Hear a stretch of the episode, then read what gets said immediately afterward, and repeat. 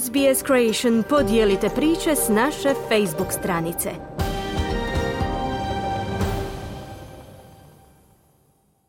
Slušate SBS na hrvatskom, ja sam Marijana Buljan. Slijede vijesti iz Hrvatske. Premijer Plenković organizatore antivladinih prosvjeda optužuje za manjak domoljublja, ali i za proruske stavove i djelovanja. I zlatna vaterpolska reprezentacija postala je sredstvom obračuna između vladajućih i oporbe. Hrvatska liječnička komora zatražila ukidanje takozvanih robovlasničkih ugovora za specijalizante i specijaliste. Više u izvješću Siniše Bogdanića iz Zagreba. Subotnji antivladin prosvjed koji su na Zagrebačkom Markovu trgu organizirale lijevo oporbene stranke i u danu iza nas glavna je tema na političkoj sceni. Premijer Andrej Plenković ukratko proziva organizatore za totalitarizam, radikalno ljevičarenje, zamjera im ocrnjivanje lika Franje Tuđmana i da su protiv zakona o hrvatskom jeziku, ali još puno toga. To su ljudi koji su predsjednika Tuđmana, dakle utemeljitelja Hrvatske države, prvog hrvatskog predsjednika i utemeljitelja HDZ-a nazivali tamo mafijaškim bosom. Dakle, to je prva poruka koju smatram apsolutno neprihvatljivom i razotkrivajućom. To su ljudi koji bi zabranjivali rad političkih stranaka, pretpostavljam da je nekoliko od njih aludiralo na HDZ. To su ljudi koji bi hapsili, koji bi uhičivali, koji bi vjerojatno svoju političku volju nametali sa najrigidnijim uh, reminiscencijama na nedemokratske režime. Posve je jasno da je HDZ odlučio oporbu diskvalificirati na navodnom nedostatku domoljublja, a kao svojevrstan relikt ideologije i države koju je Hrvatska napustila prije više od 30 godina, pri čemu mnogi prosvjednici čak nisu ni bili rođeni u tadašnjoj državi. Zamjerio im je premijer to što je na prosvjedu navodno bila samo jedna hrvatska zastava, pa ih je potom optužio da su proruski orijentirani. Vrlo jednostavno odete na stranicu Hrvatskog sabora, Prisjetite se rasprave i glasovanja o sudjelovanju Hrvatske u misiji Europske unije o vojnoj pomoći Ukrajini, onda ćete vidjeti popis 97 ruku, a trebala je 101 koji su digli ruku za pomoć vojnu Ukrajini, a to je bila čak ova vrsta benignije pomoći, riječ je bilo o sudjelovanju hrvatskih časnika u zapovjednoj operaciji te u misije, bila je riječ o slanju E, dakle pomoći Ukrajincima ili dovođenju ukrajinske vojske u Hrvatsku na obuku i tih 54 koji nisu digli ruku za, koji su bili ili protiv ili suzdržani, nisu došli su ovi koji su pozvali ljude na prosvjed. Dakle, ako imate brutalnu rusku agresiju na Ukrajinu, ako imate prigodu kao zemlja koja je bila žrtva velikosrpske agresije, prije samo 30 godina iskazati svoju solidarnost, a članica ste Europske unije, oni to ne naprave. Dakle, ako neko nije glasao za Ukrajinu tada, onda je protiv Ukrajine i za Rusiju. Što misli o prosvjedu, novinarima je objasnio i predsjednik Sabora HDZ-ov Gordan Jandroković. 11 razularenih revolucionara koji su vrijeđali, e, bijesno govorili, iznijeli teške uvrede na račun vladajuće većine, predsjednika vlade HDZ-a, sada će se čuti i druga strana. Je li to po vama bio proruski skup i zašto? Kaže premijer da je. Pa tamo je bilo ljudi, kao na primjer zastupnica Peović, koja otvoreno nastupa protiv Zapada, protiv NATO-a, koja je protiv privatnog vlasništva.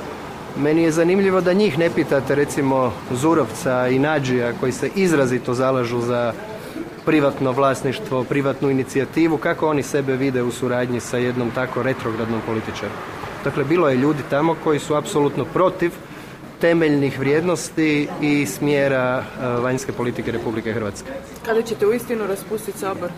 Kad za to dođe vrijeme, još malo.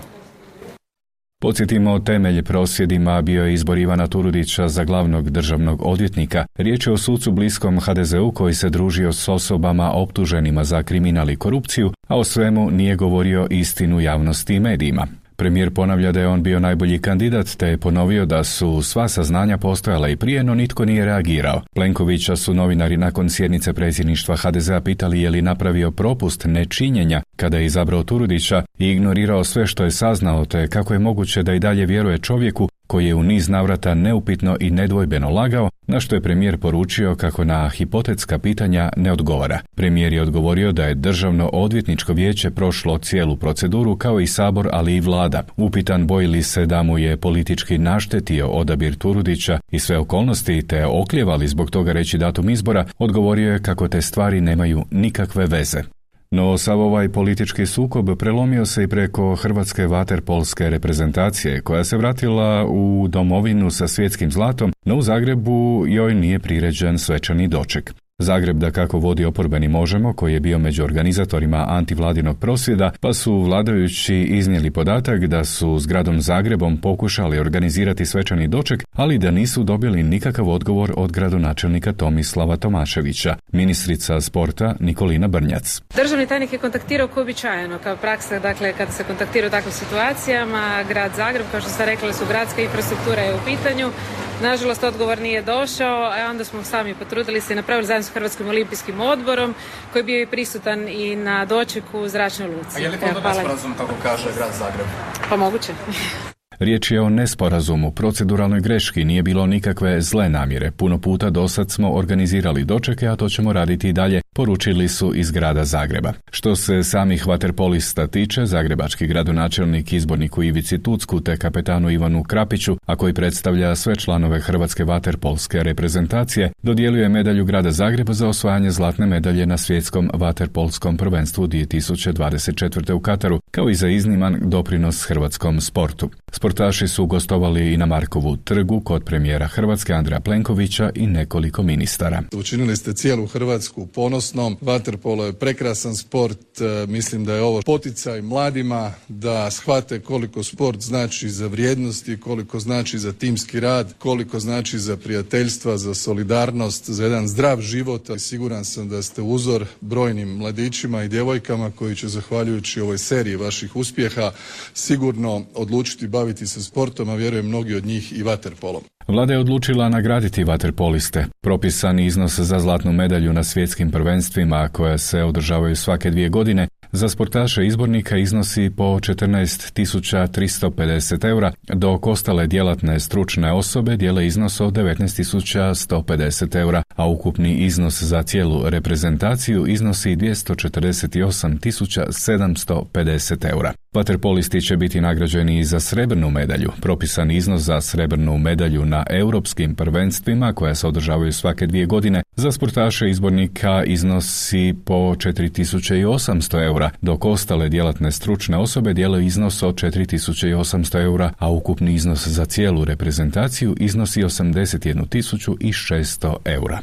I za kraj kažemo da je Hrvatska liječnička komora zatražila hitnu saborsku proceduru za izmjene zakona o zdravstvenoj zaštiti kojima bi se ukinuli takozvani robovlasnički ugovori koji su liječnike specijalizante određeno vrijeme vezali za ustanovu koja ih je poslala na specijalizaciju. Hitna procedura je nužna da zakon bude donesen u ovom sazivu, to jest prije izbora, poručuje u priopćenju predsjednik komore Krešimir Lujetić. Ističe da su ti ugovori u slučaju ranijeg prestanka radnog odnosa specijalizantima i specijalistima oduzimali pravo na zarađene i određene plaće, što je dovelo u iznimno tešku situaciju više od tisuću liječnika s osobnim zadužnicama i solemniziranim ugovorima kojima prijeti opasnost da ih bolnica ili dom zdravlja u slučaju ranijeg otkaza ovrše za visoke iznose. Na temelju predloženih zakonskih izmjena, a predložu ih vladajući, liječnici će biti oslobođeni plaćanja dosadašnjih penala u slučaju da prije isteka ugovora otiđu iz bolnice koja ih je poslala na specijalizaciju. U buduće će moći otići raditi kamo žele uz plaćeni trošak edukacije od najviše 7000 eura. U komori upozoravaju da se liječnicima ustavno pravo na zaradu ne može oduzimati ni pod krinkom troškova zdravstvenih ustanova niti kroz manipulativne optužbe o slomu zdravstvenog sustava.